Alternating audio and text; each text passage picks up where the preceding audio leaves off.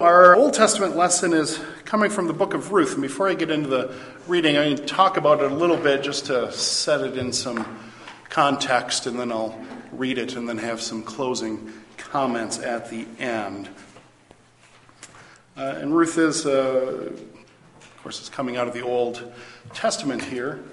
Uh, and taking place uh, during the time of the judges. This is after the Hebrew people have left slavery in Egypt. They've had their time in the wilderness, come into the promised land uh, for a couple hundred years, uh, trying to kind of set up uh, a system of uh, governance and be a people there. So they haven't created the country of Israel yet. They're more a, a confederation of the 12 tribes at this point. And so, Ruth, the book, uh, it's a story of some people, but I think the overarching theme of the book of Ruth, and maybe reason it's in the Bible. It has this overarching theme of the power of hospitality. About the power of ho- hospitality. Uh, and a parable against uh, that abusive power of ideologies of division, separation, or the abusive power of ideologies of purity that say, you know, we are this special people, don't associate with anyone, or we have these rules and regulations, and those rules and regulations are more important than the needs of any one individual. Uh, it's a parable against uh, thinking that way of uh, you know, purity at the expense of the community, or doctrine or law at the expense of the needs of, of an individual. Uh, and there is in, in this book of Ruth this kind of constant violation of God's laws that had been given uh, to Moses just 150, 200 years before. This is violating of uh, God's law because of people putting other people above the law or putting other people's needs first before uh, the law or the social norms, above the need for purity. And through those violations, through those violations, the book of Ruth ends with the creation of a servant of God. It's a bit of a surprise ending at the end of Ruth. So it's a bit of paradox. God gives the law, and then here right away is a story of some people who kind of keep going against it, and yet uh, this incredible good comes out of it. So it's a story that, you know, the law should serve the people, uh, but not oppress them. You know, I, I, could imagine God giving the law to Moses. This is a, a brand new kind of people and saying, here, you're going to need something to help you arrange your society, to arrange your culture, to give you some, you know, some, some idea of how to be in relationship with one another, but don't be too literal about this. You know, don't let this lead to the destruction of some people. Don't, you know, don't get so tied into the law that you're not willing to break it when, when you need to.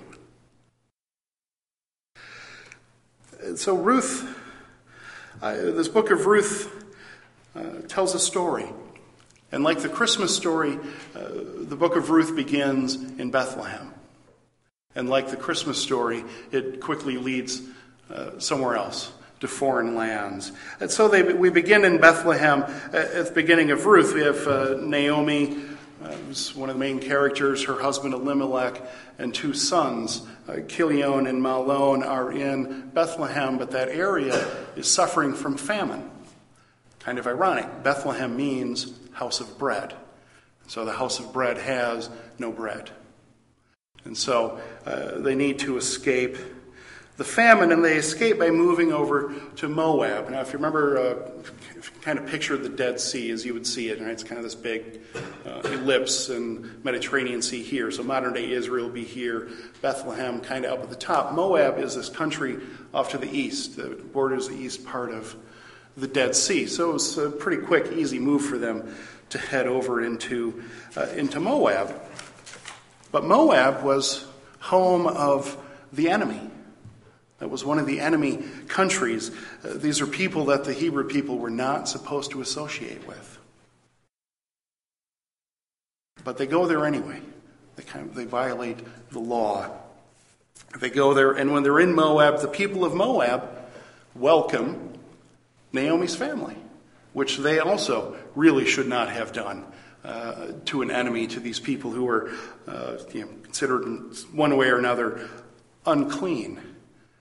But there's this constant hospitality in here and loving kindness. In Hebrew, there's this word hesed that means loving kindness, mercy, compassion. It's the highest level of showing love and wanting only the best and only good for other people. Now, usually in the Old Testament, uh, this is attributed to God, but sometimes it's also attributed to people. And in, in the book of Ruth, uh, it's attributed only to people. God is sort of invisible in the text, but working behind the scenes here. Uh, so people get uh, are called. Uh, um, people are referenced as showing hesed, this loving kindness to one another. And of all the good things that a person can be called, to be called a person of hesed is really at the top. That means you are just so loving, kind, open, uh, that it's practically divine the way that you relate to people. And so the people of Moab accept Naomi's family, contrary to their laws. Naomi's sons marry Moabite women, which is a violation of God's law. You can't marry a foreign woman, and they probably weren't supposed to marry her sons, but they do. Uh, they marry Orpah and Ruth. And so now Ruth shows up in the story. Uh, it's a very uh, untraditional marriage. I guess we could call it. Uh, and there's very little of traditional marriage in this story. There's a lot of untraditional kind of marriage. And, and, they live there in Moab, and everything goes fine for a few years until Naomi's husband dies, and then her sons die. And so there are three widows left alone. There are no grandchildren for Naomi. Uh, it's now just Naomi, this Hebrew woman, and her Moabite daughters in law, all widows. And Naomi hears that the famine in her land is done and she has nothing holding her in Moab anymore, so she decides to go back to be with her people. And she tells Orpah and Ruth, she says, You don't have to go with me. You're in the, your land with your people. Don't follow me. Stay here. Be happy. Do whatever you need to do. And Orpah decides to stay, but Ruth says to Naomi, Wherever you go, I will go. Your people will be my people. Your God will be my God. And so they go to Naomi's kinsman Boaz, who was rich, in the hopes that he might offer them some kind of help. Widows had it rough uh, back in the day, uh, and they don't necessarily have it a whole lot better now, but certainly was rough for widows back then. And Boaz treats them way better than he needs to. He shows them Hesed this loving kindness. And Ruth treats Naomi with Hesed, and so Naomi decides it's time to play matchmaker and find a husband for Ruth. And so we get into our text. Naomi, Ruth's mother in law, said to her, My daughter, I need to seek some security for you so that it may be well with you. Now here is our kinsman Boaz, with whose young woman, women you have been working. And see, he is winnowing barley tonight at the threshing floor. Now wash and anoint yourself, and put on your best clothes and go down to the threshing floor. There's something of seduction going on here. But do not make yourself known to the man until he has finished eating and drinking. And when he lies down, observe the place where he lies then go and uncover his feet and lie down. Uh, and feet probably is a euphemism here. And he will tell you what to do. And she said to her, All that you tell me, I will do. So she went down to the threshing floor and did just as her mother in law had instructed her. When Boaz had eaten and drunk and he was in a contented mood, he went to lie down at the end of the heap of grain. Then she came stealthily and uncovered his feet and lay down. At midnight, the man was startled and turned over, and there, lying at his feet, was a woman. He said, Who are you? And she answered, I am Ruth, your servant. Spread your cloak over your servant, for you are next of kin. And he said, May you be blessed by the Lord, my daughter. This last instance of your loyalty is better than the first. You have not gone after young men, whether poor or rich. And now, my daughter, do not be afraid. I will do for you all that you ask, For all the assembly of my people know that you are a worthy woman. But now, though it is true that I am a near kinsman, there is another kinsman more closely related than I. Remain this night, and in the morning, if he will act as next of kin for you, good. Let him do it. If he is not willing to act as next of kin for you, then as the Lord lives, I will act as next of kin for you. Lie down until the morning.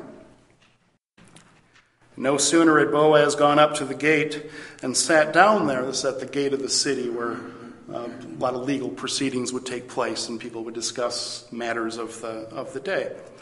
No sooner had Boaz gone up to the gate and sat down there than the next of kin of whom Boaz had spoken came passing by. And so Boaz said, Come over, friend, sit down here.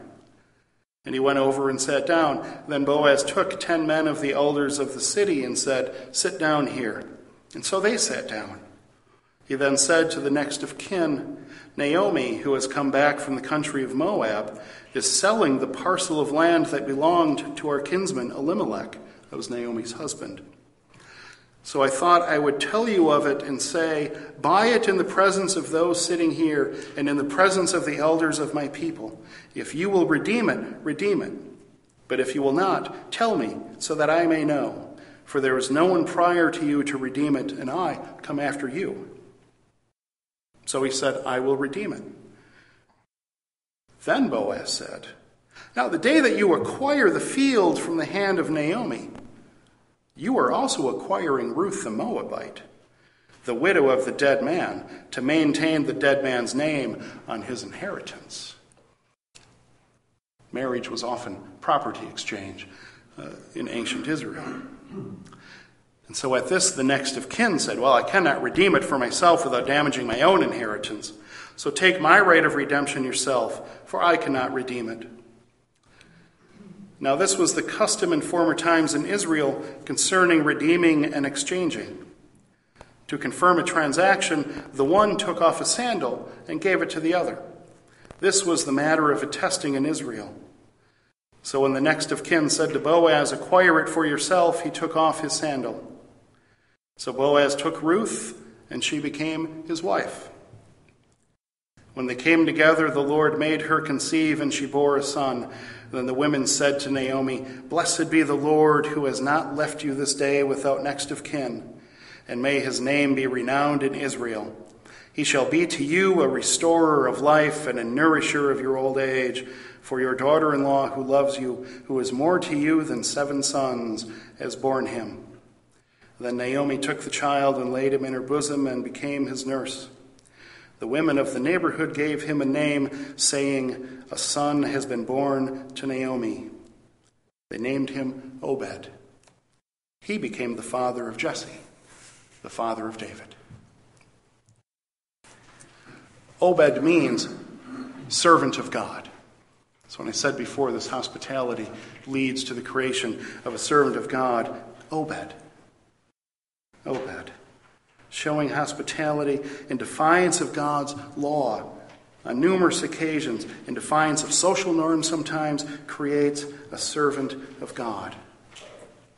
They allow the line of Elimelech to continue after the death of his sons. Ruth's loyalty to Naomi also gives Naomi a place in the society. Ruth's loyalty uh, to Naomi and Ruth's act gives Naomi dignity and favor among the women. And remember, Ruth is the outsider here. She's the Moabite. So, Ruth, who is this, this unclean, hated Moabite woman, an immigrant, an outsider, a foreigner, although she had been married to a Hebrew, she's still a Moabite. She becomes grandmother to David, the greatest of all of Israel's kings. And as grandmother of David, she also becomes the, the great, great, many times grandmother of Jesus. And so Jesus has the blood of foreigners in his veins. History's course is changed by two women, two widows. And they change it by sticking together through loyalty, through love, through that hesed, through that loving kindness toward one another, and by going against expectations and by taking risks. They show women power. The power of women. Uh, to a patriarchal society, they say no to everything that would try to divide or separate or keep them down. You know, I wonder if uh, the story out of Mark about the widow putting the, the two coins in the treasury, I wonder if maybe her act wasn't just an act of generosity, but if this was a, a womanist defiance of the patriarchy, of these uh, priests that were oppressing the poor, as though to say, You want everything I have? Is that enough for you? Here. Have everything I have. This radical hospitality that's shown uh, in this book, and uh, one of the five signs of a thriving church that we've talked about in the past year that the group of us did earlier. Uh, one of those signs is radical hospitality. How do you welcome people? How do you show love to people? How do you integrate people into the community? How do you make the community open to others? And not just in, in the church, but outside the walls. How in your daily life? How are you showing hospitality to people? And we can ask who are the Moabites of today? The homeless? The mentally ill? Immigrants? Foreigners? Muslims? Who are the people that are treated like the Moabites had been treated? You know, the love that these women showed for one another and for the people around him, for the, that environment of hospitality that they made around them, their willingness to care about people more than about the rules or the regulations or the law or what they're supposed to do. Their willingness to do all of that resulted in creating a servant of God, Obed. But we can also take it to, to say a servant of God. That's just the re- environment that's still required. Servants are created in the incubator of community.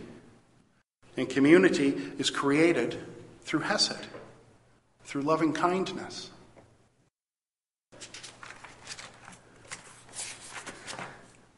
And so one never knows you never know. The people that we show hospitality to, that we show Hesed to, not only might they be angels in disguise, but they might be the grandmothers of kings or the grandmothers of messiahs. And this Hesed, in that community of Hesed, of loving kindness, we will conceive servants of God. That's the power that we hold in our hands. We have that power. Amen.